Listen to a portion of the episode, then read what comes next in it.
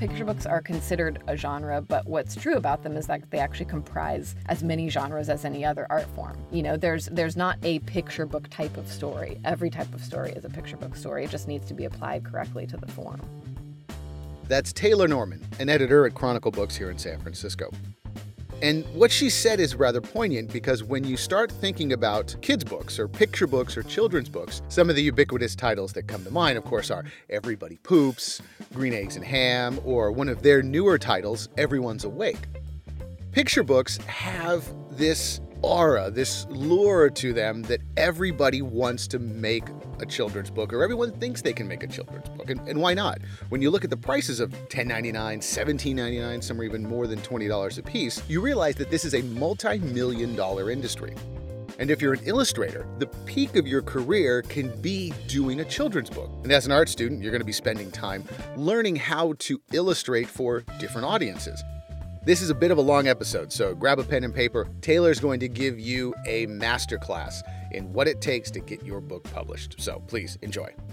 I am very, very excited about this because when we talked earlier about this, uh, like every art school grad, parent, former teacher you've probably met, grandmother, person has pitched you a book thinks they can do a children's book, has a better idea of doing a children's book. It's now your job in the next 90 minutes to explain to us how the children's book world works from an editor.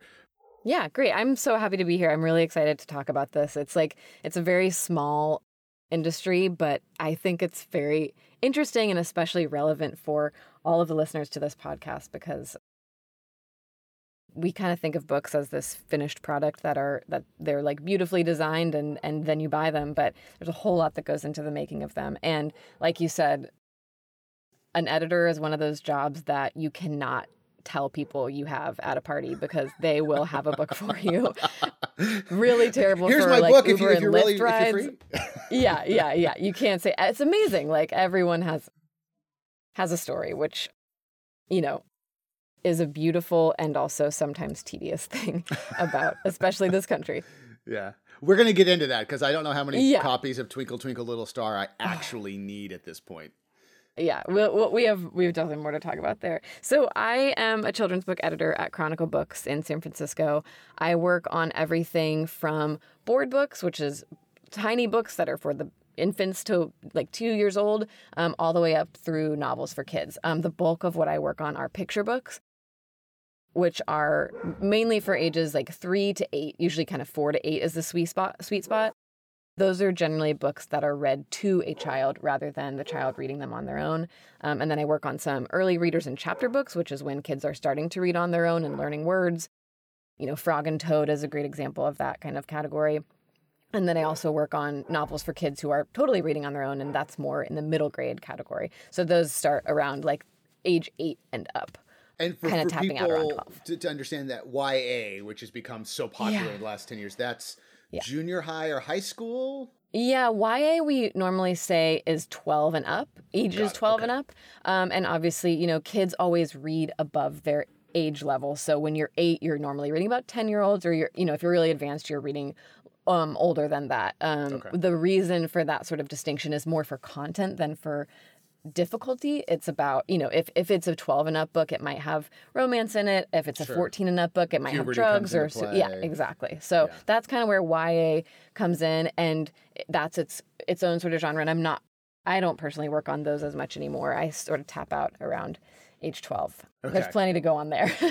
But picture books, which we're going to Yeah. kind of focus on a little bit, only because here at the Academy, we're an art school, so illustrate a lot of illustrators uh, and a lot of illustrators want to or end up going into the world of picture books, and it seems like picture books is this awesome, just golden room of I get to make beautiful things and people just throw money at me and my book comes out and there it is.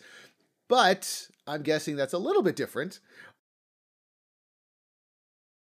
What in your mind is a picture book? What what what do you look at it from your perspective and then from the professional perspective? What's a picture book? I'm so glad you asked that because I think that is something that it's really hard to um, kind of uh, understand picture books from a critical perspective for a lot of people because um, it's beautiful. We have such an emotional tie to the genre. We either spend a lot of time reading them with our own kids, or we have these, you know, clear, precious memories of reading them with our parents when we were kids ourselves. But what we forget is that it's its own it's its own art form. It's not just text that has pictures next to it. It's actually a discrete object in which the text and the images complement each other in some way. So either the images expand on the text, sometimes they undermine the text. That can be really funny or it can be really interesting when you're you're seeing one thing on the page but the text is telling you something else and so you have to decide is that a joke am i in on a secret that the text isn't telling me what i think it's important to remember about picture books is that they are their own they are their own art form and they're separate. You know, it's such a different mindset to be writing a, a, story for a picture book than it is to be writing a story for even even an early reader because part of your brain as an author or if you're an illustrator part of your brain is going to be thinking what do these words that i'm putting on the paper make the illustrator draw so you're constantly sort of you are accounting for an absence on the page. And that's like, that's the goal. If you write a story and it is totally comprehensible without pictures, then it doesn't need to be a picture book. A great picture okay, book relies right. on its images. Yeah. Okay, that makes a lot of sense. And like you, you're saying, it is a piece of art, and and we'll go through some of the different titles, and and in doing some of my own research, heavily in the last three years because I've got a three year old now. You start yeah. looking at books, and, and I'm sure a lot of people do, you know, grandparents, aunts, uncles, you know, if you're stuck in a bookstore and you, you happen to wander over to the kids section, you see some books that are amazing. We have artists now like Gris Grimly, who's now doing stuff that are now becoming movies, and we all know Dr. Seuss, and some mm-hmm. of us of mm-hmm. certain ages literally grew up with reading Rainbow. Yep and the books are ex- books are expensive. A good yep. book is really expensive. A cheap book can be good, but a cheap book is really really cheap. and then we get into the thing that you talked about with text. One of the books that I found, it's a, it's a book from 91. It's a book called Tuesday. Mm-hmm. It's a Caldecott winner. I did not realize. Yeah, it's, it's, a great book. It's done by David Weisner or David Wiesner. Mm-hmm. It has three pages of text in the 28 pages of the book. Mm-hmm. And the book, the, the, the, illustrations are, I mean, they're movie poster level. I mean, they're stunning. Yeah. I may not let yeah. my kid touch this book for a while. but it's three pages of text. Right. I mean, part of what I think the author's job is, and this happens sometimes, the author's job and and uh, you know we're talking to people some of whom are able who are have the gift of being able to write and illustrate for themselves which is amazing. So they can be thinking about this component of like their brain is being sort of split into these two things. But people who only write picture books part of what they're doing is having the idea for how the stories will work. So i've definitely gotten manuscripts from authors that are scripting out storyboarding basically a wordless book. Um, and that happens sometimes. And you'll see, you know, a wordless book that has an author and an illustrator. And like, well, what did the author do? Um, the author is still behind those decisions, you know, unless the illustrator is also the author. Um, but that's that's like, you know, part of I think it can be really hard for people who don't do art. I know a lot of people who just do um, the text and it's frustrating to not be able to do the art because you know exactly you know how the book is meant to move visually, but you don't you don't necessarily have the capacity to do that. I also know authors who, you know, in turning in a manuscript will turn in like little stick figure drawings of what they mean so that they they like kind of account for a storyboarding. Because you know a good picture book text like i said it really does rely on its images. And so there's going to be a point at which the person who's only able to do text has to throw their hands up and say here's where this goes. And a lot of times you know even in a totally normal amount of words, you know, in an 800 word manuscript, an author is still going to have art notes that they include because they have expectations for what's going to go there. And that isn't saying like this kid has blonde hair. That's saying more like when he opens the box, you know, it can be really fun to throw to an illustrator because when he opens the, you know, Christmas gift, a surprise jumps out. You don't have to say a boa constrictor jumps out. You can let the illustrator decide what the surprise that jumps out is if you're only the author.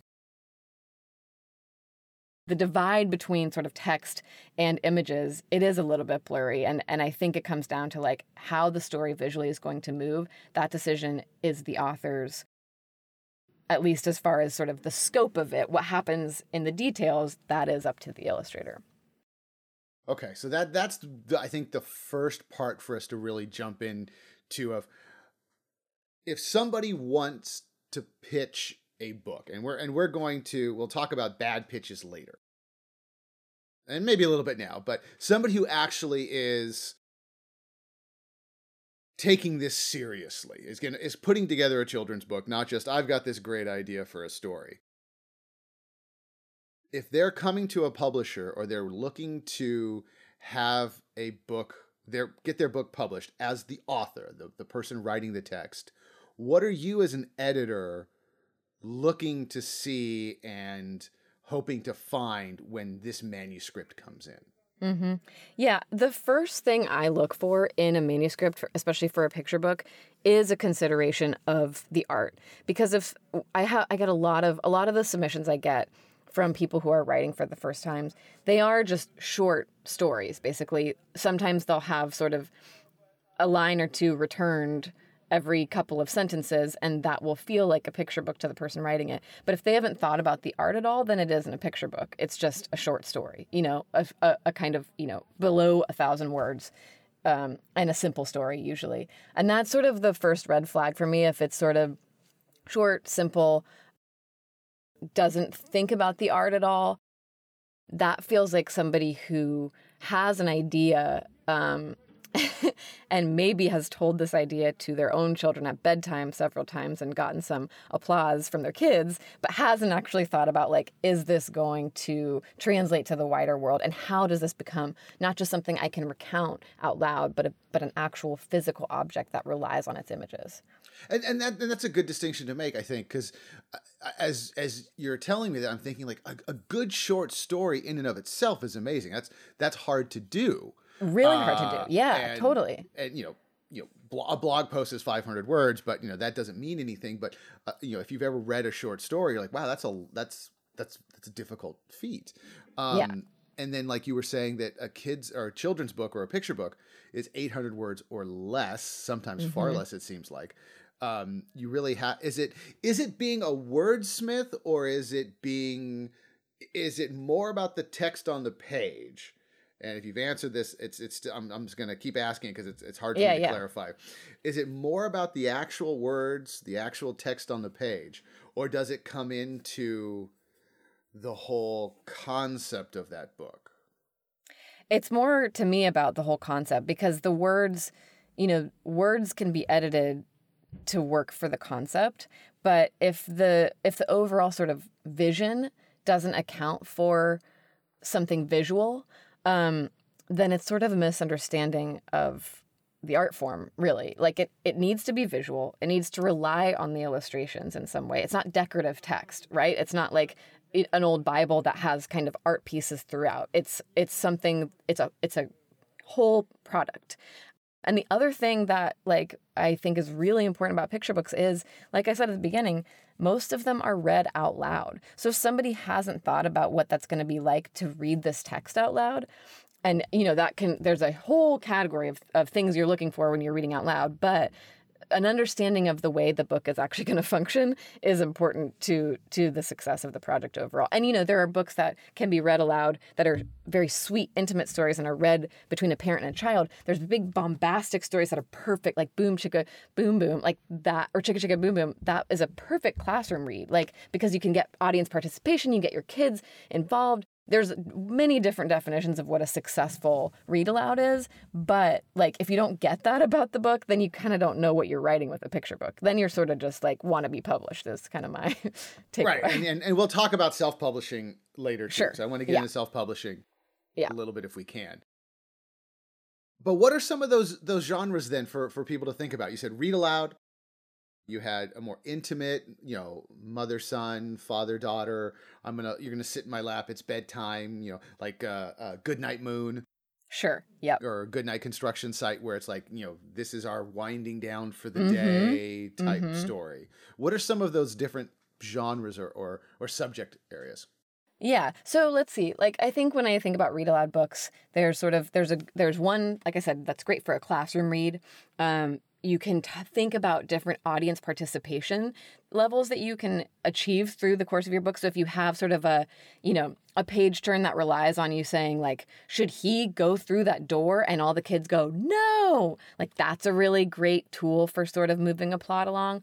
Um, uh, you know, of course, goodnight books are probably the most common books in the industry. Yeah, there's so many twinkle twinkle books. there's so many twinkle twinkle, and there's so many. I mean, those and ABC books are probably the most common submissions I see because everybody's sort of like, well, don't we need an ABC of robots? And like, it's all been done before. But what I assume with good night books is that, like, you know, you have hundreds and hundreds and hundreds of nights with your kids, and they're going to be in different moods every night, and they might need something slightly different to go to sleep every night. So, you know, it is a sort of glutted part of the industry, but I think it's sort of a necessary part of the industry. But then there's sort of a separate, you know, not so much good night books, but sort of sweet books. So I think of like I Love You Forever or Guess How Much I Love You, and that sort of very, you know, parent and child or grandparent and child meaningful moment books. Those are a, a, huge component of the industry. There's kind of funny books, which we would probably, you know, categorize as books that you wouldn't want to read before you go to bed because they're really kind of raucous and they get your kids kind of energized. And maybe there's an adventure or like kind of, you know, fantastical things happen in there.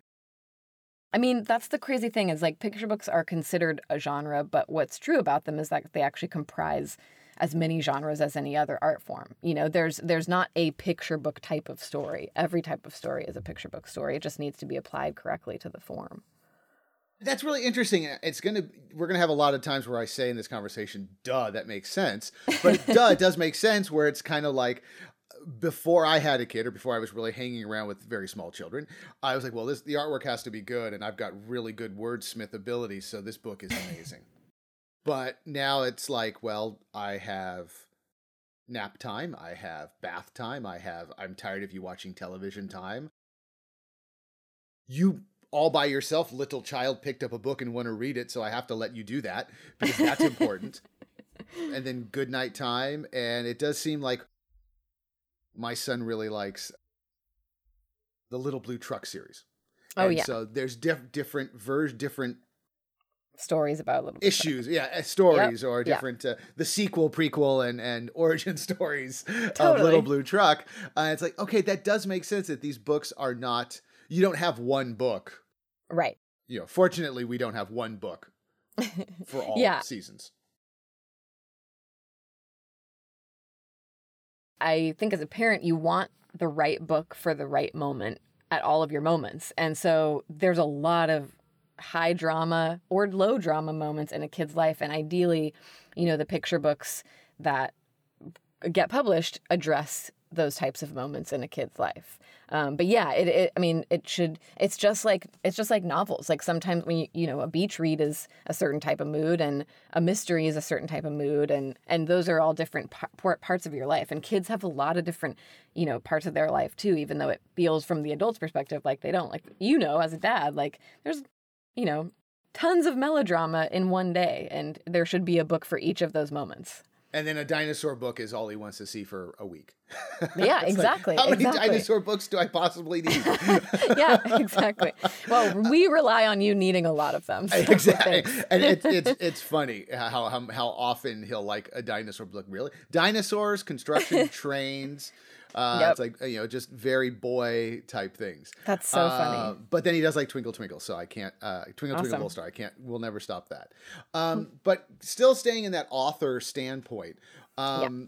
When an author comes to you and they're they're they've cornered you at a party and they're being very nice and very uh, open to critique and advice, what would you tell them to start thinking about about their pitch and about their book? Mm-hmm. What are the mm-hmm. things they mm-hmm. need to do before they really send in a manuscript that gets stuck in a pile for later? Yeah. The first thing I say to do is honestly the most fun step. The first thing that's really important for any aspiring author or illustrator to do is to go read as many picture books as they can get their hands on, or whatever genre they're working in. They just need to immerse themselves in the field because they're coming into an industry where we all know, like, all the books that have been published in the last, you know, 10 years especially, maybe 20, and then there's obviously many many more before that that we all have kind of at our mental, you know, fingertips right the away. Classics, so for sure. yeah,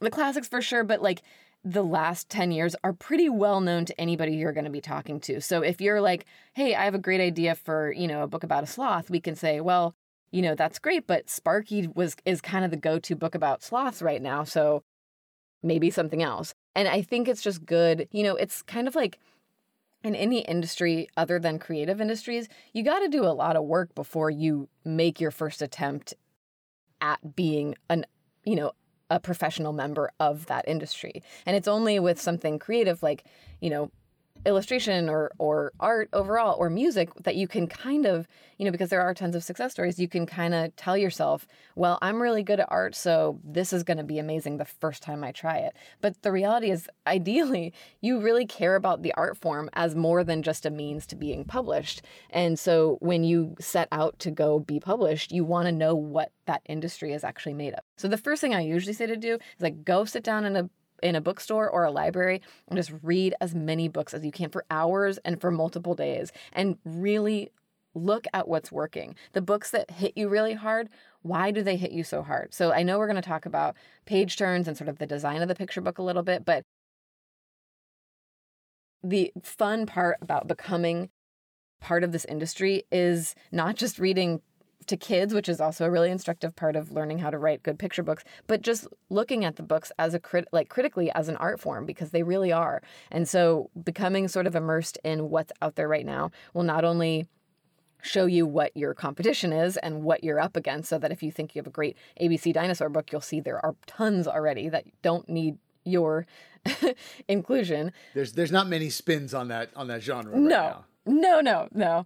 And then there's it's hard to get a new take on ABC dinosaurs. We haven't really found enough new dinosaurs to to do that. But Right. the other thing you get is like you learn a lot about the form, so you'll become a better picture bookmaker even as you're educating yourself about what your competition is. That's a really key part. What are some of those bad book ideas that you hear a lot? And when I say bad, I mean bad for the time. They could have been good 20 years ago. In 20 years from now, they might be amazing. But what are some of those obvious to you, but not obvious to a first timer, second, third timer that that you want to look at people and go, "Stop. Just don't do this anymore. It, it's it's not going to happen." Right.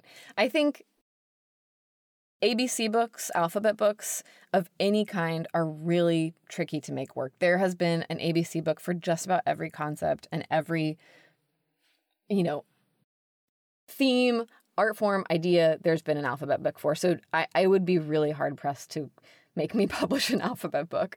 I don't want to do that.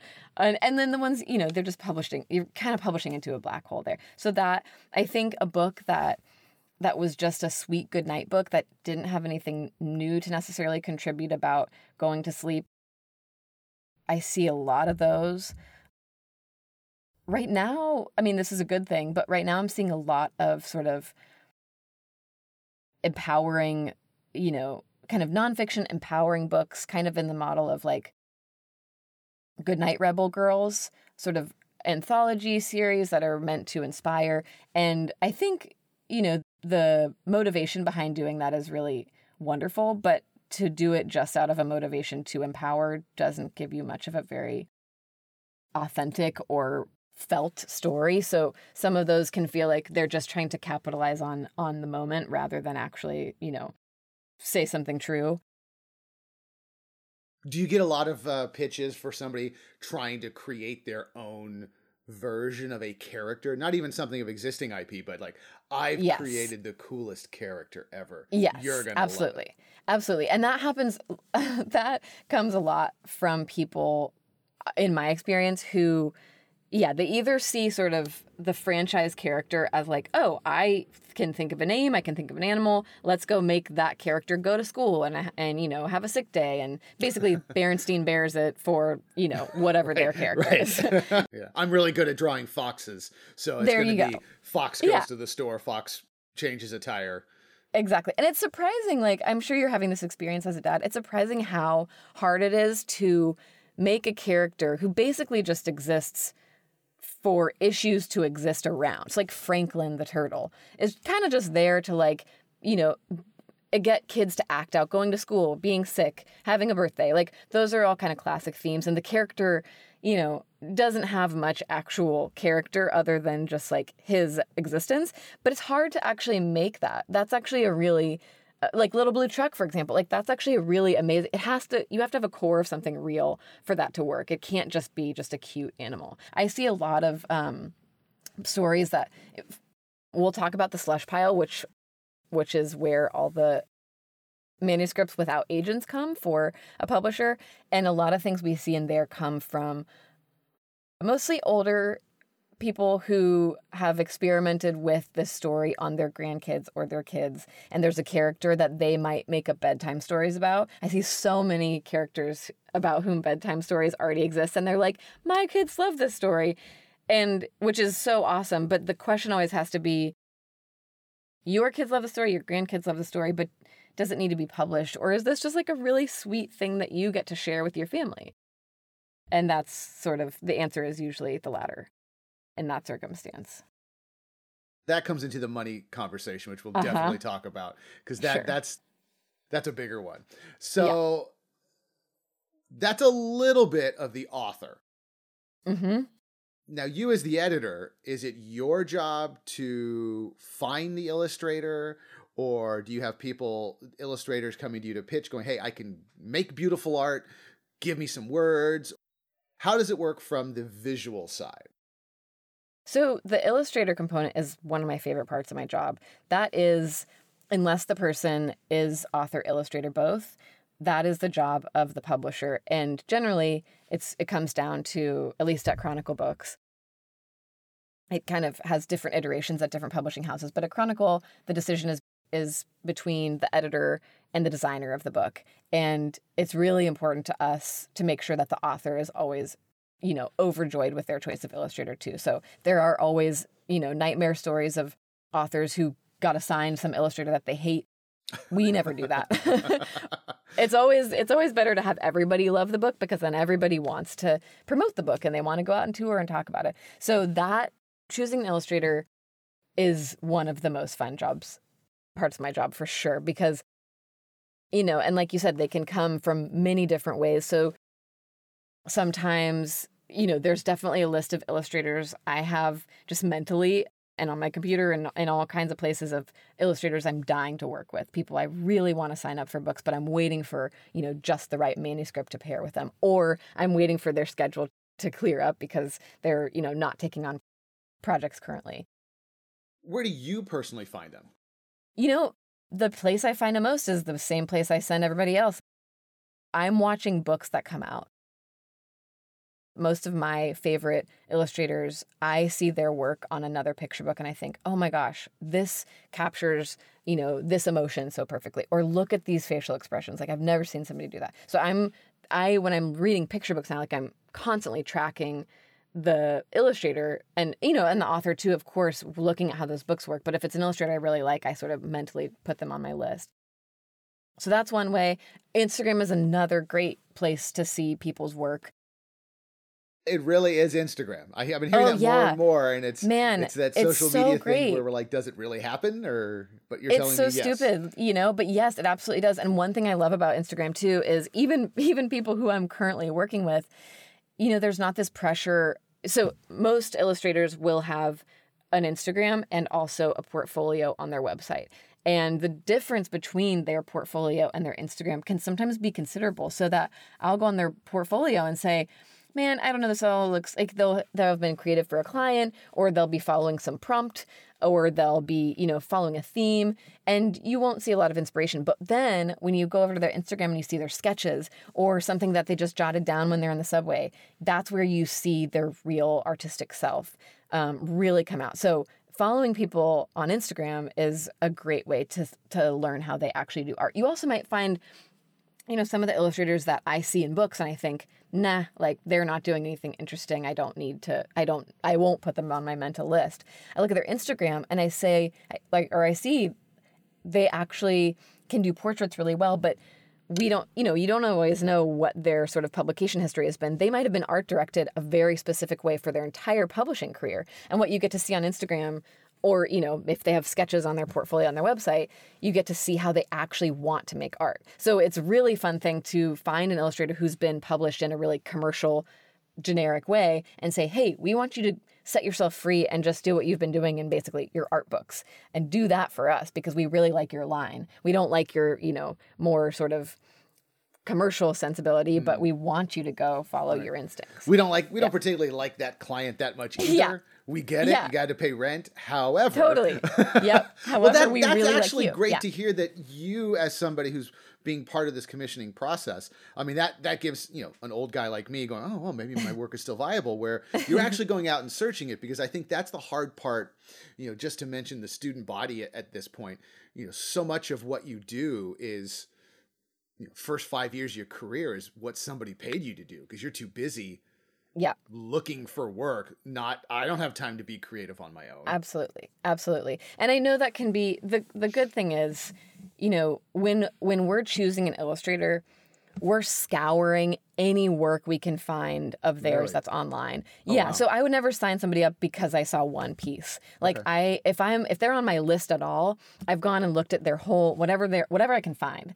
Um, and so I know at that point, you know, I don't know their publishing history, but I can see that they have several different styles maybe or we might want to steer them in one direction. So it, it's a pretty it's like a pretty holistic acquisition process wow that's that's a lot of work for i mean it's something. really fun work though yeah, too sure. it is like you're basically matchmaking you're trying to yeah. find art that matches the book. And and you know especially like i'm working on a book right now that we just are finalizing the illustrator for but it's a chapter book so it's it's a little different than a picture book because it isn't the text does not rely on the illustrations. They are going to be decorative and they should expand the story but they're not going to contradict it in any way because that wouldn't serve the story. Um, but that was a really long illustrator process because we had lots of people who were all great but so different and and that's sort of something that you're deciding this early on is like well there's many different avenues any book can go down and and so you are you are sort of starting down a path as soon as you choose the illustrator even if you know that person has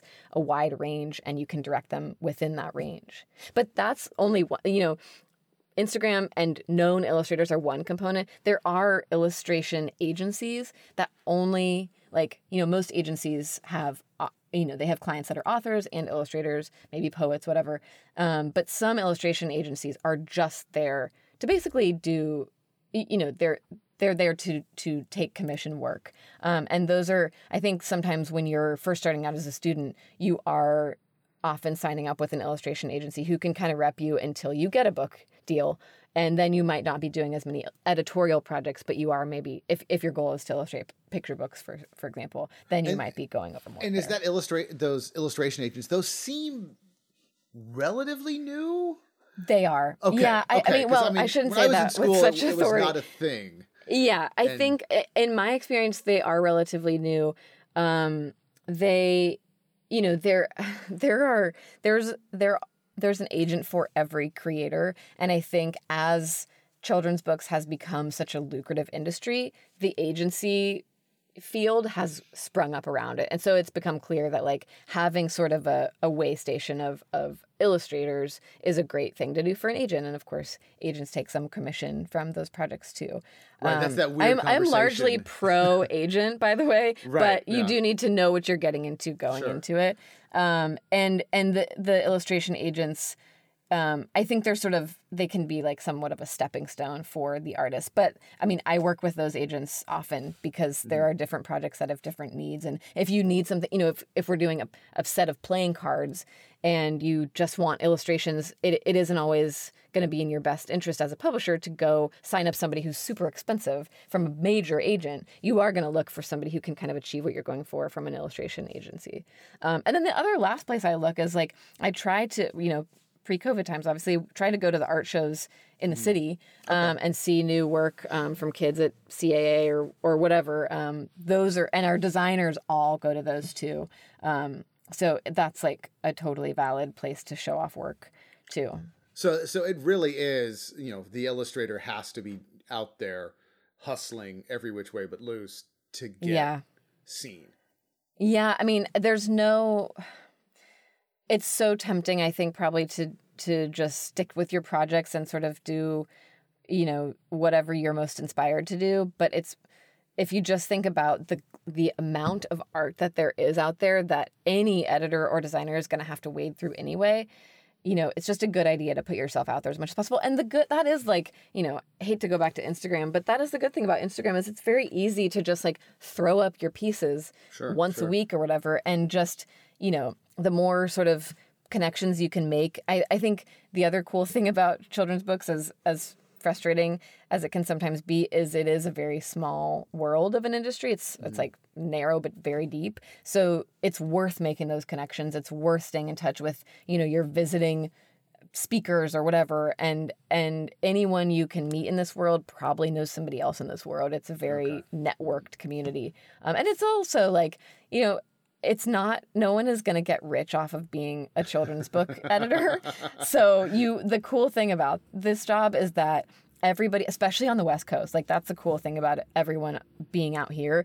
It's not easy to find a job in publishing on the west coast Right. because most of it's all on the east coast New most of it's in new york. Yep. And and that's kind of the cool thing about the industry in this specific location because everyone who's doing it is necessarily going to be super passionate about it because if there was an easier way to or if there was a more lucrative way to you know be in the children's book industry anybody would be doing it but everybody just really wants to be here Well, that's that's good for that's good for us over here then.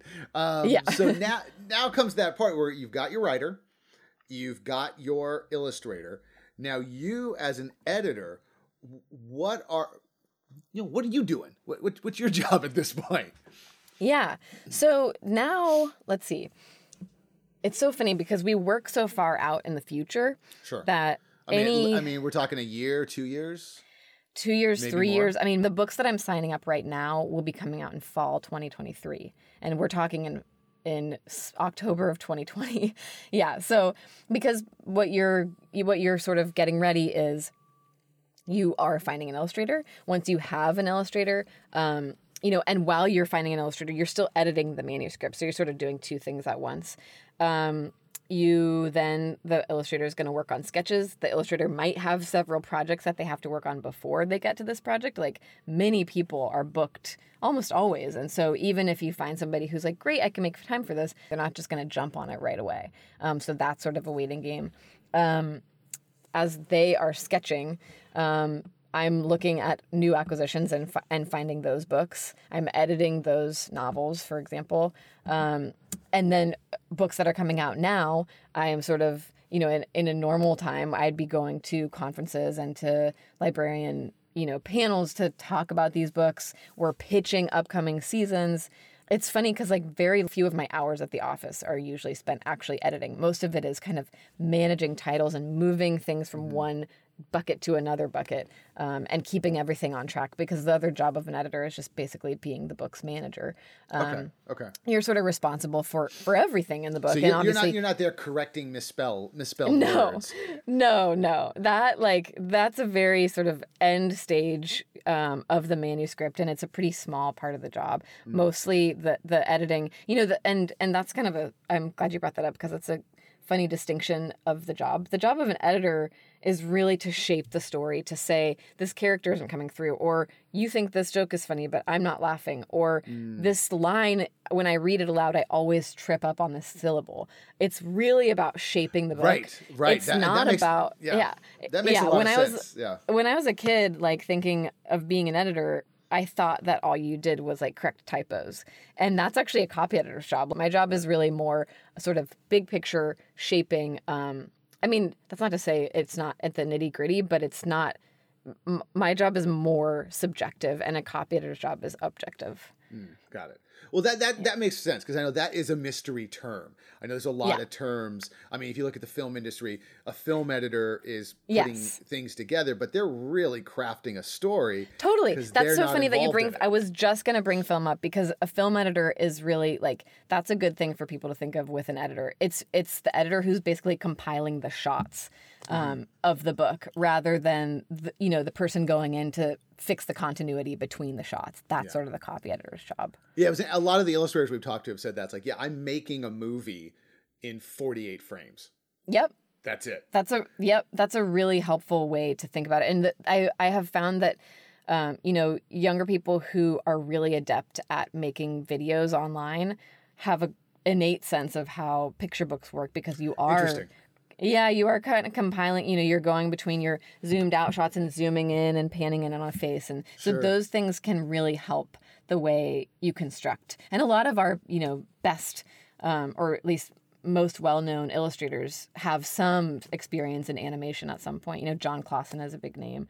Um, he spent his time illustrating i mean animating and yeah a lot that's like a really helpful sort of um, subtextual skill and to you, have and it's interesting when you see these videos, the read the the books read aloud on YouTube. It's like three and a half minutes. It's like, yeah, that's a you you got to do a lot in three and a half minutes. That's yeah when, you know, totally It's it's Totally. a huge amount of time. I mean, even when I read a, a story to my kid, it's like, that was five minutes, buddy. How come you're not asleep? I mean, Yeah, that, that's what the goal was, buddy. Go to sleep. Now. I know.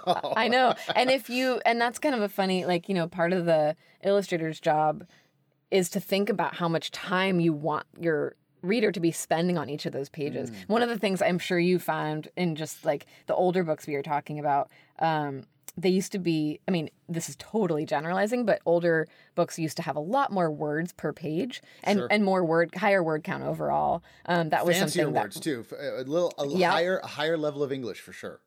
Yeah, which I mean doesn't speak so highly of our educational system because when you figure it's the parents reading either way. Right. A lot Um, of multisyllabic words. Yeah, totally. But one thing that I find really hard when I'm reading aloud to kids is when you have a spread. So you're kind of showing off your book, um, and you have the book open with a spread, and it's just a big old text block that's takes up you know a full minute to read out loud, and the kid reading that you're reading to has one thing to look at. That can be a really challenging situation for a parent or a teacher to read in. So we think a lot about how much time you're spending with that book open in front of a kid on each page. I did a book a couple years ago that was 112 pages. Um, for it was a picture book, um, and it was for you know ages four to eight. But what we were really careful to do it was called Her Right Foot, and it was written by Dave Eggers, illustrated by Shawn Harris, and we were really careful to have basically one sentence per spread so that even though it's 112 pages it reads really quickly and there's right. something new to look at almost every you know 10 to 15 seconds or so. Um, and that's just like thinking about your audience um, and how the book again like actually functions as an object is so crucial. And that that's is that all your decision or do you hope that the, the the idea of page turns the idea of how this book will function is that your sole responsibility or is that as uh, a writer and illustrator are advancing in the industry they're starting to learn that or is that your constant cross to bear? That is you know it is everyone who works on the book's job.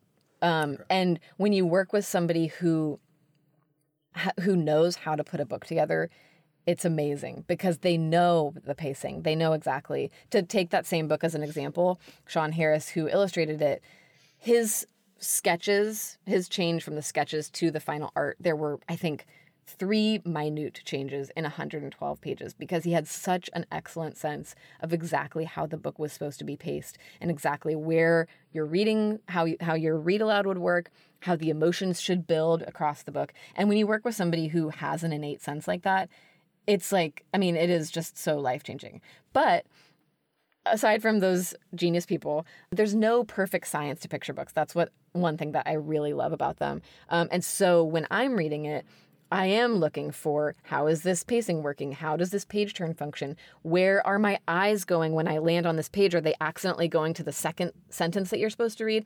Those are things that I look at constantly but they're also things that the designer's looking at that the copy editor is looking at everyone who reads it in the make team what we call it um, the author too like if the author and il- illustrator are separate sometimes they'll say like hey you know i'm really having a hard time reading this font for example. I i don't like it doesn't support the tone of the book. Everyone who's reading it is coming to it from their own sort of level of expertise. Um, and everybody's relevant because a good picture book should be able to be read by anybody. I'm the editor but but i don't know how it's going to work with a classroom of kids, for example. So anyone in the sort of creative process of the book is going to be reading it critically, um, bringing to it their own perspective, and all of those people are equally key. It, Okay. i- in an ideal world, like every book would be able to be read out loud to like 30 test classes of kids. Like that would be so awesome if I could figure out how to do that because because like we also in the industry, you know, you get so you hear a lot like kids hate this, girls like that, boys Right. hate this, which is Yeah. so like it's absurd because kids are as different as adults are. okay. It's also the parents are tired of it. I there's Yeah. books I hate. I'm like I am I I'm I'm, I'm not throwing a book away because that's sacrilegious, but I'm giving this book away very quickly. yeah. Uh, and then there's some books that I'm like, if you love this book, buddy, I will read it to you because it it makes you happy. I mean, a perfect example I think is um, uh, Eric Carle's very hungry caterpillar. Very hungry caterpillar. yeah. And it's like you look at it from an art perspective, like, all right, it's it, very good design. I get it. you you did something very special. And then as you do read it, you're like, we've got through a pace. There's a lot of interaction. Now we've got an ending, and you're done. Wow, you really pulled that off. I, I could not make my version of that without totally screwing it up, and and and Right. that's a big thing. what's funny about about some of those classic books um, is I think some people Eric Carle is a great example. Margaret Wise Brown, who does Goodnight Moon, is another great example. Taro Gomi, I don't know if you guys have those books. Um, he's a Japanese author illustrator. He does a book called Spring is Here. He does a book called Bus Stops, My Friends. Um, he did the book Everyone Poops. Oh, Um, okay, okay. He like I put those people in a category of being on some level of understanding what a kid needs that goes beyond what we're able to sort of comprehend as parents or as creators. But when you read them with the kid, they work. And you might read them as an adult and see, like, what is going on here? Like, it doesn't make any sense, or this isn't effective, or it's too short, or what happens. Why am but I then paying when you eight read ninety five for this book? Sure, Why? exactly. Yes, exactly. But then when you read them with a kid and they and they work, it's sort of this miraculous thing, you know? Best it's eight ninety five I ever spent. yeah, exactly. I mean, it's sort of the like the idea that like philosophers are children too because they're able to get at this, you know, children and philosophers are able to get at this sort of same level of mm-hmm. simplicity and understanding of the universe. There's some degree of that in in picture book creators too, I think. The ones that have really lasted through the through the many decades that they've been published. There's something more to them than just like, oh, it's popular, so we'll keep buying it. Hey, everybody, I'm going to jump in here around the midpoint and just give you a break, a chance to pause and take a minute and digest everything that Taylor is telling you. And of course, let you know that if you are interested in finding out more about an art education, please RSVP today at academyart.edu slash podcast to learn more about our upcoming interactive online open house where we have over 40 plus areas of art and design programs, admissions information, financial aid information, campus life, and more. So here we are, back to Taylor and the world of children's books. Like everybody, I got a box of books from somebody, and they were probably remainder books or books from an old library sale or something like that. And, um, you know, one book called Tuesday from the from 1991 is beautiful.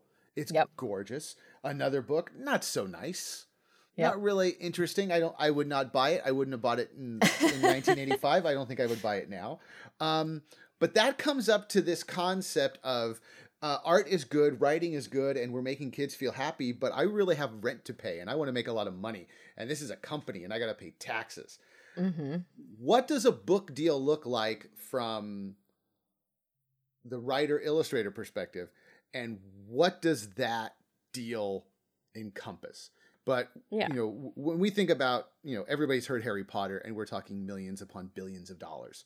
Sure. Um, when I was doing research on this, um, we're now hearing authors' manuscripts going to auction, which in my mind means lots of dollar signs when I hear Yes. auctions. 20 years ago when I was in school and people were talking about this, it was like, you know, you know, work for hire, 200 bucks a page if you're lucky. Right. You know, you bang it out in a couple weeks, you move on. Now it's editorial and then Yeah. the word that that the changing of the letters it seems only from editorial to published is like what just happened? Huge. Yes. What's going huge. on? How does that money change? Sure. So, I mean, and there's there's kind of little examples on both sides where you'll hear about somebody who only got paid whose work for hire basically and then the book made a ton of money but they didn't see any of it because they just got paid a flat fee which is sort of the nightmare from an illustrator's perspective but at the same time i think the hope in doing work for hire illustration is that you get seen, you get attached to something huge, and it takes off. Like that's kind of the, the gamble that you're making. Um, so there's so many different, you know, types of deal structures and expectations attached to advances um, in children's books, and it can be anything from, you know, you know, we have some projects that are work for hire authors too. If you just want to sort of attach a text to something, um, but I Yeah, you think, mentioned like you know playing cards, and that that seems Yeah. very much like a work for hire thing, Absolutely. which makes total or sense. some, and yeah, exactly. And sometimes, like with something like that, we might even give a couple hundred dollars to whoever the editor is in house if they're spending their own time on it. You know, if they're like the author. Um, but in general, I think you can trace back the sort of huge advances that we now see regularly in children's books. I think you can trace that back to Harry Potter because Harry Potter was something that really redefined what would be accomplished or could be accomplished by a children's book. It revitalized the industry. It turned it into this thing that was like, oh my gosh, there's so much money to be made here, you know, not just for J.K. Rowling, but for the entire enterprise. There's movies, there's, you know, and and and that was a whole new part of the industry when it started. There was not such thing as a midnight book release party before Harry Potter existed. you know, and now Right. that's something that happens for Wimpy Kid. It's something that happens for Dog Man. Like that is a it's sort of a, a reliable part of the industry now, but that all comes from Harry Potter. Um, and what also happened with that was this sort of a realization from everyone, every perspective of the industry, agents, authors, editors, publishing houses, everybody was sort of like, oh my God, there's so much money to be made here. You know, we want to have the next Harry Potter. And you did see a few years after that where there were more series that had a sort of similar level of like intense fervor. So there's series of unfortunate events, there was Twilight, Hunger Games. These were all as different as they are from Harry Potter. They followed the same model of this like you know, rabid this is not cinematic excitement. enough, and I don't see a 16 episode television Right. show out of this. So Right. fix it. Right, right. But also just this sort of idea that that like you could get kids this excited about books, which was like, holy shit, we got to do this for shocking. you know yeah, shocking yeah, and really shocking. cool. Like Yeah. really cool. And and and like something that I think is still like a really cool part of the industry. Um Yeah, because I'm trying to think. Like, I mean, I'm sorry to interrupt, but I like No, no, we no. were- When you we talked about this, and Yeah. I've got two nephews that are big into it. and They've got first editions, and and you know, it's easy for the, to you know, Christmas time's like, uh, go find some expensive Harry Potter thing and get it on sale. and send it to them. totally yeah. Um, but I'm like Something leather bound. right uh, but i was trying to think like when i was a when i was a kid i'm 42 like what was what were those books i mean choose your own adventures were something that fifth grade through junior high was our you know literary crack Yeah. that's it the can't thing so like when i was a kid i was super into babysitters club and there were i think around 150 Sweet of those High. sweet valley high was like a little a little before my time so like a little advanced for me Sorry, I have to get my Um, crutches. I, I in my walker. so I apologize. no yeah i mean like animorphs goosebumps like there Yeah, were Goosebumps, yeah. series but i think what you're getting at is that before harry potter books were you know popular books were tailored more to the individual reader and harry potter was for everyone. So harry potter was this democratizing moment and it continues like that's what's kind of it's like the eric carle books like it continues to be this thing that despite now they've been out for 20 years or so they continue to be this thing that like unites everybody. And there are you know, the series some of the series that followed in their wake continue to do that. But i think one of the, the magical things so to speak about harry potter is like it was before kids were on the internet so much. Um, and obviously we're still like somewhat on the internet but there wasn't social media for kids in the way that there is now. And since that since social media has risen um, especially for kids it's been you know it's the same as has happened in the culture overall. Like it's harder to find the uniting cha- chapter book or or YA book that that like comprises or that captures all audiences in the way that something like Harry Potter or H- Hunger Games did at the time because everybody's attention is just more you know it's diverted to many different directions and they are more driven to things that are their specific thing again. It's sort of like we had this weird moment um, post you know Encyclopedia Brown Babysitters Club time where everything was sort of just for the kid themselves. We had this moment where we all were united in liking certain books, not every book, but certain books. And now we're sort of back to like there's a book for every reader, and you are just going to find the niche examples of what you like to read. I think children's books are solid because we will always have new kids. We always need to buy them new books. So that's just it's it's a really reliable part of the industry. and, and it's it's funny you say buy because this is this is something that as a parent Oh God. when you go start to buy, meaning I got to Yeah. pay you money, it becomes a very strange Oh world. yeah. Yeah. Um, I mean, I I have worked. I, I've had a couple of books published. Uh, I work. I worked lived overseas. Uh, I was hired because I was an English speaker, and I think my mom, me, and the editor read those books, and they were work for hire, and that is where my the quality of my writing has ended. Um, and who, who buys these books? I mean, Yeah. if you're trying to run a business, or you know where your deal comes in, where your payment as the artist and the and the and the author comes in, um, since everybody's Mhm. got to make money, who's actually buying books? We can't. I, I'm I'm assuming it's not. If it's not on Amazon, it's not at Costco and Walmart. You're screwed. Or is Right. it?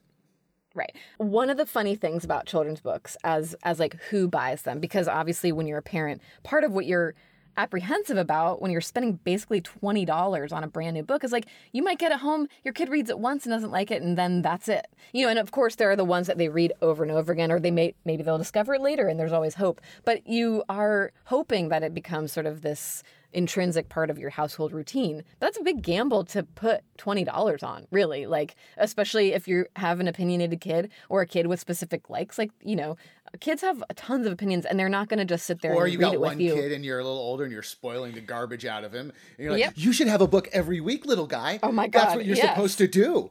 I want Right, you to be a, a, well-rounded individual. Here's another book. Read Right. it. Read it. Right, right. I spent twenty dollars. Yeah, you don't want to be you don't want to be pressuring your kid to read books uh, that they don't want to read. So one of the things that is a huge um, component of the industry because you also look at the bestseller list and you're like, how in God's name is Goodnight Goodnight Construction Site still on the bestseller list after you know over 10 years on there or maybe okay we're coming up on 10 years but like so where are the it's not the same parents buying those over and over again. What happens and what's a really important part of the money that we count on for all these books are books as gifts. Any kind any parent who is giving a friend's kid a gift any grandparent who's giving their kids a gift anyone going to a baby shower these are all moments like books are a really useful gift to give and so the sort of books bought for somebody else is a big part of how the money gets spent on these books. And that's why you look at something like Goodnight Construction Site and you're like, well, great.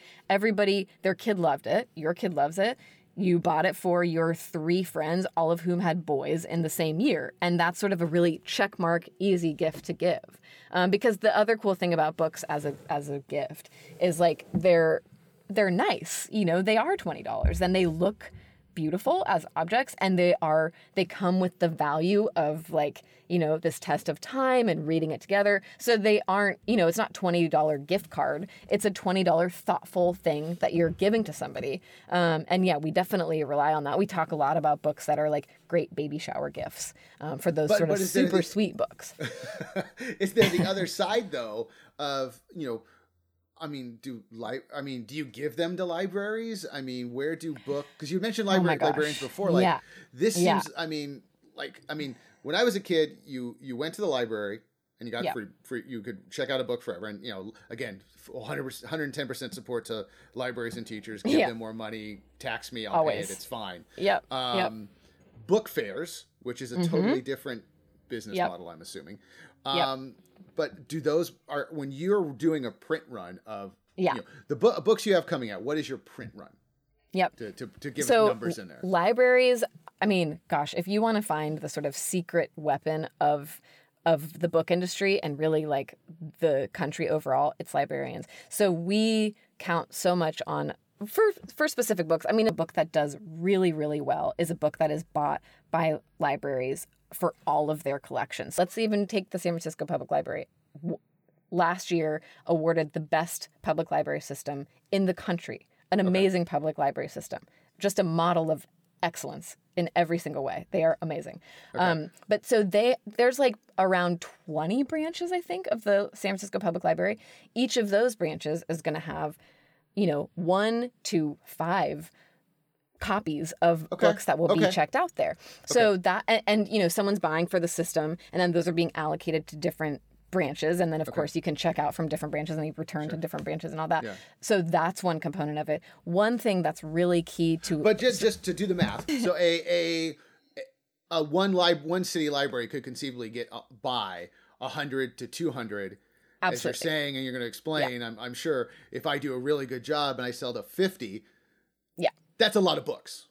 that's a ton of books Okay, and what got you it. what you're hoping for you're sort of also hoping for like the ripple effect of those so that people who read them are also going out oh my gosh this was so great let's buy this for ourselves let's buy this as a gift you know those are all sort of ripples but so the sort of the amazing thing about libraries is that they librarians are the ones behind all of the awards that you know structure most of the industry. There are a couple awards that aren't awarded by librarians, but anything from the ALA, the American Library Association, those are all awarded by librarians. And the all of those committees, they change every single year, and it's a huge honor for librarians to be on those committees as you can imagine, because they might be the ones who choose Tuesday by David Wiesner. Or they might be the ones that chose that one from 1985 that you don't really like. Any of those awards are selected by the librarians from that committee from this year. And what happens after a book wins one of those awards is that libraries all over the country are watching when those awards are published and they buy all those books for their collections because it's the same ripple effect. They know that parents are going to come in and see the sticker on the book and say, "Oh, we got to check this out." And they know that, you know, that teachers are doing the same thing. So for school libraries, same thing. They always want to have all the award winners. So when your book wins an award, it's typically considered sort of an automatic. If it wins the Caldecott, it's like we count on it selling 100,000 copies in that it's it's so funny. The cynical part of me is melting as you explain this because Yeah. as I as as a parent, I'm going in, and other parents have done this. Like you go look at at preschools and elementary schools, and you take the tour, and you want to see the library because I want Johnny and Susie to be really really smart. And if they got a bunch of old, sad, tired looking books without any of those little gold foil stamps on Yep. it, this is Yep. a really turd box school, and I am not putting my Totally. kid in here and writing Totally. a check. So that Yep. that okay, that makes sense. Yeah. Okay. So those awards are huge. And then the other way that like we count on library sales is this is sort of like I love when this happens because for a lot of times it's it's voted on by kids. So state lists are also a really huge way for books to not only get successful but stay successful for many years. But schools and states will most of them have most states in this country have a state award um, that they give to a chosen selection of books. Usually they give it to more than one book not just not just one. Um, and what's cool about those books is that they are generally voted on by kids. So kids will do like you know they'll read they'll have to read 10 books and they get to vote if they read all 10 books. Um, or there will be a sort of school wide vote. And the winners of those books will go on to this list that is statewide. And every teacher or every parent of a fifth grader gets the fifth grade reading list. And so libraries know that those books will be highly checked out because kids will be reading books off of those lists because a lot of teachers will do assignments based on them or they'll choose a book report. You got to do you know six throughout the year and they all have to be from this list. It's a guaranteed you know readership basically for those books. So I love those books, and a lot of like Chronicles' greatest successes have been books that just like get on a state list and go from there. So once it's on a, one state list, like other librarians see that it's on a state Okay, list, and then that it sort sense, of, yeah, you know, yeah. again another yeah, ripple effect. Yeah, quality does rise to the top. It it's like- does. It absolutely does. And especially like what's cool, like I keep saying about those about those lists is like there's something inherently that kids are responding to in those books. So again, like those are major collection buys. Anything from those lists, you know, the Texas Texas library system is gigantic. Sure, Um, makes sense. You know, as you can imagine, and so anything that makes it onto any of the Texas state lists for any of the age levels, we can count on a pretty great buy from from those you know surrounding library systems. Okay, so that so it, it really comes down to if, if you know if your book is good, it, it's your job as the publisher to go. Okay, we have to evangelize this book. Exactly. Get this exactly. to people and really make sure. So how does that um, come into play when we're talking about that deal that the author and illustrator gets, or is that the cost that the publisher? Uh, assumes. I mean, there there's many things when you hear about there. You know, it's like, well, you know, all those green M and M's we charged you for. they came out of your Right. deal. Right. So a typical publishing deal is structured an advance against royalties, um, which is like it is. It can be similar to the music industry, but basically what that means is an author is paid upfront, and that gives them the payment basically to go write this book. Um, and there's you know there's a gigantic spectrum of what a typical advance is depending on the, the author's you know whether they're at the beginning of their career whether they've had bestsellers before whether this is a competitive situation with other publishing houses huge spectrum of advance levels.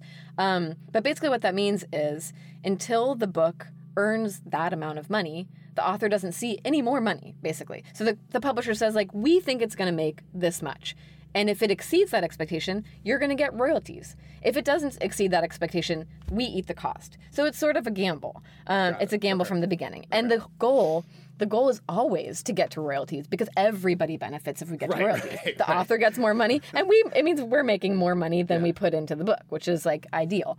Um, and as far as you know, the size of those, yeah, they can vary widely from from from uh, very low advances to very high advances, and some degree of expectation of the book's performance is included in that initial advance. You know, if if we think it's going to sell it's so funny because it does become somewhat of a self-fulfilling prophecy or it can so if we say this is going to be our major fall 23 lead we think it's going to sell 100000 copies so we're going to pay you even though it's a competitive situation we're going to pay you and we're going to be the winning publisher because we think we can make money off of this then it's on us to make good on that you can't just plop a book out there and it you know you know, of course, there are always exceptions to every rule, but in general, you got to support it with marketing. You have to support it with co op. So you're paying to have it rise to the top of whatever the Amazon page is, or to have it associated with another construction book so that when people go to buy that, they see ours too. You know, those are all upfront costs. Shelf, you know, that- old school things like shelf space and expos and things. Like, oh, wow. absolutely. Although that is changing a little bit with the new Gaia BNN, which is great. Um, we we want we want indiv- individual independent bookstores to have as much say and as much um, of the industry as we possibly can because that's where really like that's where we survive. So yes, there is a degree of expectation in the advance, but there are just as many major advances that that the author never earns back because for whatever reason it didn't meet with our expectations, or tiny advances that were like, wow, we got, you know, we thought this was fair. It turns out the book majorly overperformed our expectations, and so the author sees royalties almost right away, and and everybody's happy. Right. And and you know we're you know you're at Chronicle, so Chronicle is more of a niche publisher, would you say, or more a smaller press? I mean, it's Mm-hmm. Yeah. not. I mean, you know, because we're, we're not talking Har- Harper Collins, and I do want to ask Sure. you about like Scholastic and Yeah. what looks like.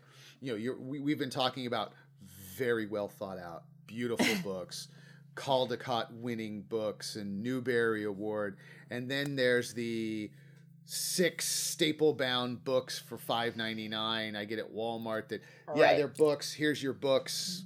I gotta go. Yep. Yeah, there's definitely different models. Chronicle is an independent publishing house, so that means that basically we are not owned by any shareholders. We are owned by a person, um, the McEvoy Group, um, and the McEvoy Group owns a few other publishers too. But what that means is, you know, unlike what's called the big five so that's like harper penguin any of the any basically any of the publishers most people can name sure. those are the big five okay. um, and unlike them we are not beholden to anything other than basically our own bottom line we want basically books that make people see things differently whether that means makes them think about things differently it makes them re-understand what a book can look like um, or you know it it features a voice that has never been heard from before so that means it's very vague and and multi-definable I, I actually don't, I think I don't think that's vague I think it's not vague to me now anymore as a parent okay. because Good. it's it's interesting like you know I had before we talked, we had gone to a friend's house who has a nine year old, and she was like, "Here, here are some books, here are some toys, here's some clothes. Get them out of my garage. You have a kid now. I don't want them anymore." and you're like, "Great, I will take them because it's free because this stuff is expensive." And got two big boxes of books, and I went through the books, and most of them were, dare I say, not worth the paper they were printed mm-hmm, on. They were mm-hmm, not. Mm-hmm or they were books that I I I've never bought. I've I've seen them in a store and I never would buy them. And you know I'm not going to name publishers because maybe yeah. they'll give me a job one day. But they are like compilation books. Um, yeah. A lot of like here's ten dinosaur books. Here's fifteen books on transportation around the world simple books books that kids like books that are good you know you want your kid to have books it you know a $10 investment is fabulous and you should do that then yeah. there were books that I had dug out with it where you talked about like yeah. Tuesday and If You Give a Mouse a Cookie. Uh-huh. Um, I mean, great classic books that I yeah. didn't even know were in there. And right. it was like, but on a business side, from an illustrator, an artist, an editor, a publisher, I must have got 50 books that I didn't pay for. Right. Right. How does that fit into the business model, or is that just part of how this industry works. Yeah. I mean, that is part of how this industry works. Like, that is, and I think that's true, you know, whether you're talking about children's books or whether you're talking about novels. Like, I do think the rise of little free libraries has shown us that there are, you know, a whole cast of books that like nobody wants to keep but everybody read and you see them like everywhere you know and i think that's like that is sort of you know that's you mean like D- the dan fate. brown i mean dan brown like yeah, somebody like yeah. dan brown somebody like dan brown exactly i see a lot of john grisham a lot right. of a lot, lot of eat lot pray of, love yeah yeah i think i think i have a table that's being yeah. leveled out by a Dan Brown and John Grisham book that I almost read. Oh my Nothing god! against John exactly. Grisham, I love his books. Exactly. Uh, no, totally. Dan Brown can stand but, like, the table they're not books maybe that you want to own forever. Um, and they're maybe yeah. not books that were super meaningful to you. I think one thing that Chronicle values over other things is, you know, we we cherish our independence. We don't want to be a big five and we would never like we i think it would be a long time before we would concede to being bought by another house and so we know that we're never going to have the corner on the market for um you know cheapness um we don't want to have bad paper quality even if it costs less. So like our values in the books that we make are are sort of what we think of as being our strength. And i will say like i, I can honestly say there's not a book on our list that i can think of that is not considered in every way. So that even if it's a book that's meant to be sold at the cash wrap at Urban Outfitters, it is a book that we genuinely think is funny and will delight people and will make people happier or better or you know or it's important for some reason. Like there's nothing there's no trash on our list. And like i don't there's nothing like that is meant to just like make money for money's sake. Everything that we see as a money making opportunity has some other value attached to it whether that is you know humor or importance or um, a, a really special illustrator that we want to publish, you know, for the first time. Um, and that's something that we get to decide because we're independent. And I, you know, I've never worked in one of the big five, so I don't know what that's like. But because we're not beholden to anyone other than ourselves, um, it it is a unique, and it, I think it does come back to everybody being on the West Coast and being really passionate about publishing. Like, I don't think that's, I don't think it's a coincidence that we happen to be an independent house and we're also in a place where there aren't any other publishers. Hmm. So that that kind of brings up you know two big, somewhat separate questions that I, I, I want to kind of wrap this up with. Mm-hmm. Um, what is your opinion on self-publishing, Create Space? uh, um, the audibling of the world, all of which I have been a part of. Many people are Yeah. a part of. There's Yep. some great. St- I mean, you know, you can't say audible without somebody going, "But Neil Gaiman." Oh God, I know. I Um, know. and but then if you actually go and seek out this work as an as somebody who is a creative trying to get work to work within this you see a lot of self-publishing stuff it's like you ain't joseph conrad stop Right. Right. please don't write anymore stop throw your computer Yeah. away Yep. I okay think it's really that so bad it's not just me no. being an a-hole You're you are you can feel good about being an a hole in this in this Yay, situation. finally what yeah, yeah, I give you permission. So one thing like I will say is that I think the question around self-publishing, like the motivation behind it to me is usually really clear. But I think it comes from a place of really wanting to be published. Mm-hmm. And that motivation has many different, you know, emotions. because i mean we've it. all so whether when you do this there's plenty of people you find out that it's a vanity press and you're like ew Yeah.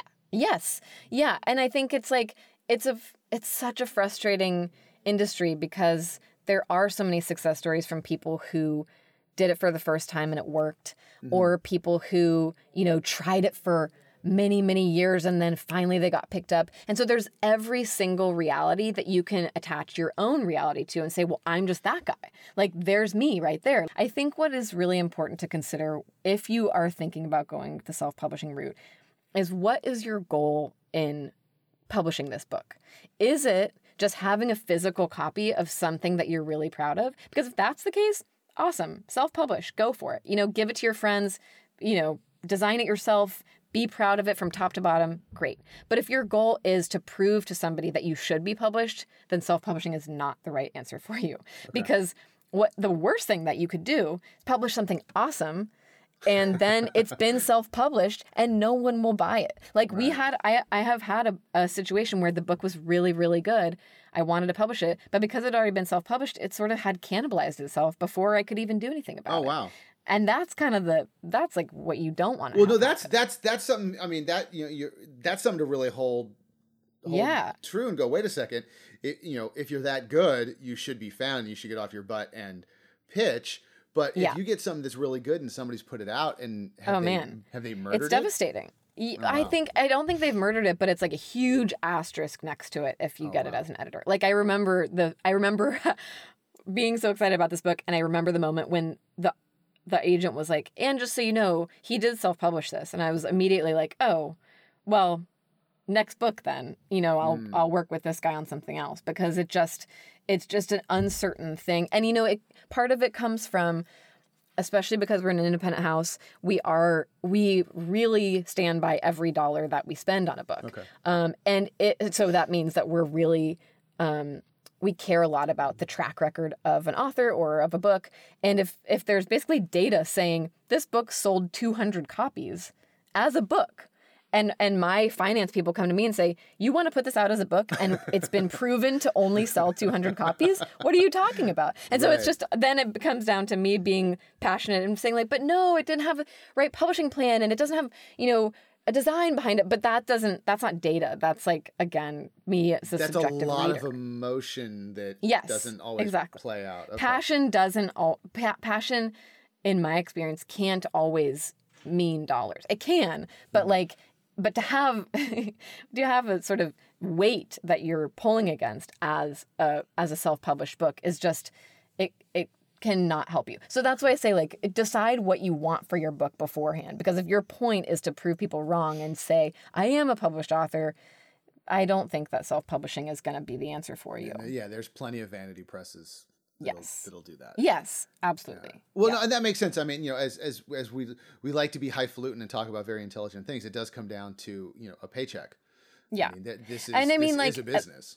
It is a business, I know, and it's like it can be even from somebody for me in the business. It can it's very hard sometimes to separate the part of me that responds to something as a reader and the part of me that responds to something as an editor, and that those two parts of myself, like I need to be careful about distinguishing those because if you're not, you're just you're making foolish bets. And the reason that matters, the reason that like I am able to think somewhat clinically about the books that I work on is because I think about my authors. And the worst thing you want to do is give somebody in advance that that's their flat fee for the year and they don't ever make any money again. Like mm. I want them to dine out on this book for the rest of their lives. That's the goal. You want them to keep making money forever and ever. And if you, you know, if you think about like even a high advance, let's say you pay $75,000 for a novel, that's a lot of money, but that's Sure. like that's a year's salary and that's about it. You know, like Yeah, especially yeah. if this person is you know, has a family to support. Yeah. It's not like a, a big advance doesn't always it's After it's only after paycheck rent, pay. after yeah. everything, it's it's Absolutely. it's a good corporate job for a year if you're lucky. And you're exactly. done. And and then you're done. And then you got to make the next book and you got to hope that it's sold, you know, that you can sell it for the same level as before. So my goal is always to get people earning royalties because it just it's then an actual thing they can count on. Um, so that's sort of how I think about like the payment part of things and why it's a goal to be successful financially and not just make these beautiful objects that sell 50 copies. Okay. Well, that that kind of brings up that last question where I'm not going to pitch you my story. I promise. but for people who you know want to do books, there's a million stories out there. All of them are good, I'm sure, at some point. But for you, as as an as you as the editor, what are you looking for, and what is the story that you hope to get? What is it you want to be publishing? What are the trends that you're seeing that go, all right, this this is what my job entails. This is the story I want.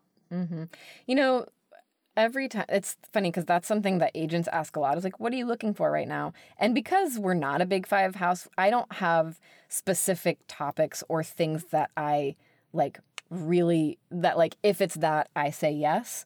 But what I respond to most are things that are very specifically, authentically true to the writer. So anybody who sets out to write a book for X, for X emotion, for X holiday, for X situation, that's not as interesting to me as somebody who just tells this story that comes through them as like a human. Um, and I also think that's especially true with kids' books because, you know, books that are written with a purpose always wear that purpose on their sleeve. And I'm not really interested in books that are motivated only by a purpose. I'm interested in books that have a purpose because they're authentic and they tell a true story that a kid will respond to. Only specific kids respond to those type of books. But a book that inspires them because there's a kick-ass hero- heroine at the center of it or a book that inspires them because for the first time they're seeing something that they feel that they've never seen named before. They're seeing that in the book. That is a book that can change a kid's life. And it comes from a sense of authenticity and honesty and truth. I think like that's what makes for a really good book. So if it doesn't have those things, if it is just written for um, a moment um, or for kids in general, that's that's where I lose interest. What what are some of those books that you're really proud of that you brought that you brought to the market? Oh my gosh. One of my favorite books I ever worked on was this book called 100%. Um, it's by Karen Romano Young. It came out in 2016. Um, and it's about a girl named Tink. It's her last year of elementary school, which in her school system is sixth grade. Um, and that book captured for me what it felt like to be 12 and to have all these conflicting um, f- feelings and situations and sort of these moments that were at, at the same time exciting and scary. Um, it was the it's one of the most honest depictions of that experience that I've ever read. Um, and and you know uh, it's like the funny thing about that book was that it's like a classic middle grade coming of age story. There was nothing super special about it. There's no hook. There's no marketing angle about it. It just was really well done and very specific.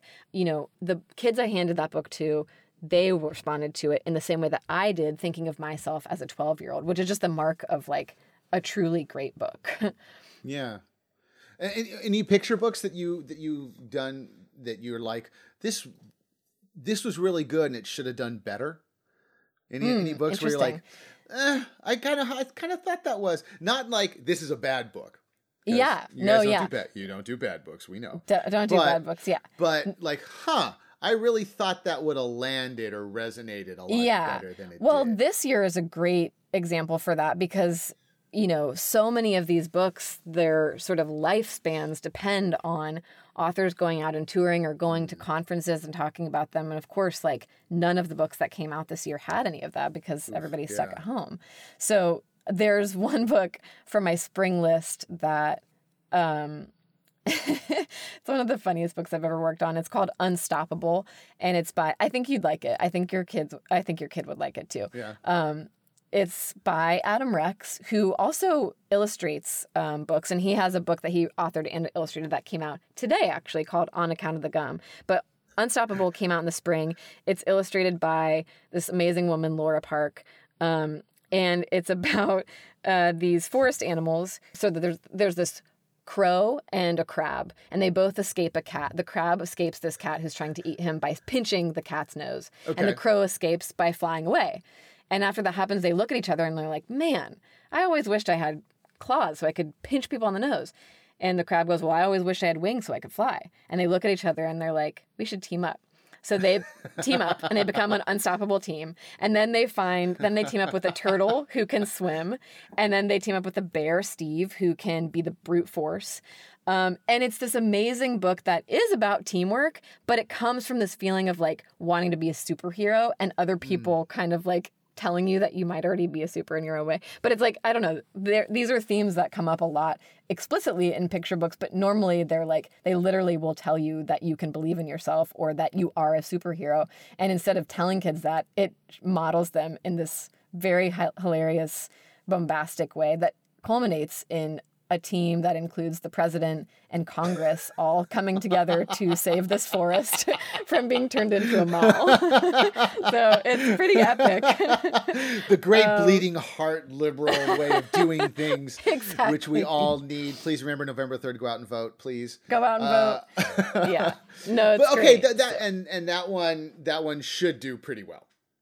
I it should, you know, and I think it will because people know Adam, the author, the author's name, and he'll be out in the world um, and and supporting a future books. So I think they'll come back and buy it. But that's another like that's a great example of a book also that is a really fun read aloud because every time they team up with a new animal they say unstoppable. And it's a great like moment in a classroom when you can have all the kids say unstoppable together. That of course like because we're not all together we can't do it. So it's like you know it's one of those books that's just a sad story because of covid along with every other sad covid story Right, right. But no, I, you know, I, I'm pulling it up as we're talking. You know, it Yeah. does. It is a, you know, it is a very well done book. You're like, Yeah. okay.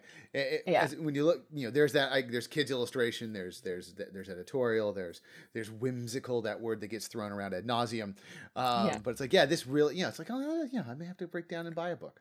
But, Oh, but good. It, it, it does Go make sense that. Uh, um, that that would be a, a book that you guys would publish because it does it, it, it does look like a really fun cute story It is fun. Um, and it's also like if you buy it or if you're, you know, if your listeners know it, it um it's a great model for how to use page turns. Um and it's a longer book too. I think it's 56 pages. Um That is a long and book, yeah. Each of those, yeah, a typical picture book is 32 pages. Um, and each of those pages we really needed. So we actually expanded the page count from the beginning because it just the way the the pacing of the illustrations, particularly in the beginning, it really relied on on more to happen, more frames in the film, really, than than we had room for with the standard page count. So we added pages to that. I can't Cool. see why this was published because Yeah. I'm looking at it going, oh wow, that is a very well done design work. Okay. All Yeah. A lot of a lot Cool. of, you know, action, a lot of wide establishing, a lot Yeah. of a lot of uh good uh, yes, feelings. It's like, exactly. yeah, I could Yeah. see that if I have to read this aloud or read it Yeah. in a lap, it, it Yes. it's going to play. It does. And Which- and one thing you can look at too, um, speaking of animation, I don't think Laura did any animation, but she does do a lot of work on graphic novels. And so there is sort of like there's little kind of speech call outs in this. You can yeah. see that she and especially the way each sort of some of the pages in the beginning are structured, you can see that she, you know, is is uh somebody who knows what she's doing as far as sort of visual um narrative movement. Yeah, this is it, it is a lovely little book. So I'm gonna we're gonna have to wrap it up because we can spend Yeah. all day you know poo pooing on people and books we don't like and talking about wonderful things. So just to wrap it up, what is the number one thing that you as an editor want people to do before they throw this manuscript at you? Mm. What's Yep. that one thing you really want people to think about? I want you to do two things. One, read it out loud to kids that you don't know. So, not your kids, not your nephews, but go volunteer for a library story time. There's a great national tutoring program called 826 National that has branches everywhere, boys and girls clubs. You can find a place to volunteer or on Zoom. Like now that everything's virtual, I'm sure there are many vol- volunteer virtual story times that you can take a look at. Ideally, this happens in person, honestly, because you really want the minute by minute reactions to things. Um, so that's one thing. And then once you have done that, and you learn that kids are not laughing at certain jokes, but are laughing at certain jokes, and you adjust your manuscript or your book accordingly, then I want you to hand over that book to somebody, a friend, a teacher, a librarian who's never read it before, and have them read it to a bunch of kids and see what happens there and like watch what happens. Watch where those laughs come in. Take notes on the reaction if you can um, because what you're doing when you write a picture book or you know write and illustrate a picture book you're essentially creating a script that you're handing out to every parent every teacher every librarian to act out it's a huge job Right. that you're doing because you're mm-hmm. never going to get to be the one reading it 1% of the time maybe will be Right. you reading it Right. Yeah. so and sure. and you have no control over over how other people are going to read it. So you got to make it perfect according to somebody else, which is a really hard thing to let go of for people. But like you it's funny to to walk in on somebody reading a book that you've worked on or that you've written yourself because you'll be like that's not how that voice sounds or that's not, you know, Miss Frizzle's voice because you have it a very specific way in your head. But the ultimate test is whether you can hand it to somebody else who's never seen it before and they don't stumble over any lines. They get the laughs where the laughs are supposed to come in. The kids are riveted. They aren't Uh, requesting you to turn the page before you want them to be requesting you to turn the page. Like that's the sort of ultimate test. It is more like a script that you're giving them than than, you know, a map. I, I, I, you know, I think just to distill that down, I think something you just said is is is shocking. That no, that I've never thought of it. It's like you're never going to read this out loud ever again once you sign the contract. Yeah. So get over it. Yeah. It's well, you and and you know, It's it isn't yours yours, anymore. anymore. And if you get to read it aloud, you might get you might go on tour, you might do school visits, you might read it, you know, to librarian panels or whatever, and that's great. But you're not going to be in the homes with the kids reading it night after night. You're not going to be in the classroom sitting on the square of rug on the circle with the kids getting reactions. And so the more of those real-time authentic experiences with your book you can observe the better. It will teach you so much about the way the book actually functions. Um, and there's there's no really there's no replacing that. If you have done that before if you've done that before you submit the book and you say i have read this to five classrooms of kids and i've observed five other classrooms of kid have it read to them and so i know it works I would respond to that as an editor. I've never seen anybody do that in my life, so Hmm. it would be shocking if it did. And some of them, ha- some of them don't tell me, and they've already Yeah, done sure, that work, sure, you know. but no, but that- like that- yeah. that's a h- that is the one thing in a cover letter that I'd be like, huh, okay, I'll take a look at this. Other than that, I'm just gonna read the manuscript because there's no like there a, a cover letter is as good as you are at writing cover letters. It has really nothing Right, to do with right. the book itself. well, okay, that that okay, that is a lot. I hope people take a lot of notes, and I will not pitch you my terrible story idea because there's a lot, a lot of work to do, which is really Okay. heartbreaking. But I will. don't pitch it yet. Well, pitch, it, yet. go Exactly. fix it, and then we'll talk. I will go. I will go fix it. All right, Taylor Norman from Chronicle Books. Thank you so much. This has been great, and I hope everybody listening to this uh, inundates you with extremely well thought out and prepared manuscripts going forward. I hope so too. I will look forward to that. And thank you so much, Bobby. And thank you to all of your listeners for their interest. It's really cool to find a community of people that um, care about this stuff because that's how we make really good books and wonderful art. So thank you so much. So, there you have it. Everything you absolutely need to know about publishing your children's book. I hope that's given you some good ideas. I hope that has given you the desire to write your story, illustrate your story, and talk to people and collaborate on creating a children's book. Because if you've never really sat down and read a children's book, if you don't have kids, a children's book really is something that is so precious to a child. Think back to some of the books you had and how near and dear they are to your heart. I still remember titles like The Gorilla Did It, and of course, Green Eggs and Ham, and one of my favorites, Hop on Pop. So, If you have the opportunity or the desire to create a children's book, please do it because you are creating literature. It's not just a funny book of pictures, it is literature. And if illustration is a career you're interested in, be aware that employers are always on the hunt for the next generation of talented and skilled creative professionals. And here at Academy of Art University, you will get those work ready skills that employers want. You can study on site in downtown San Francisco, and of course, anywhere in the world right now with our online programs. To request info about our 40 plus areas of study in art and design, including illustration, game development, UX design, and more, visit our website at academyart.edu slash creative mind. Hey, hit that subscribe button before you leave, and thanks for listening.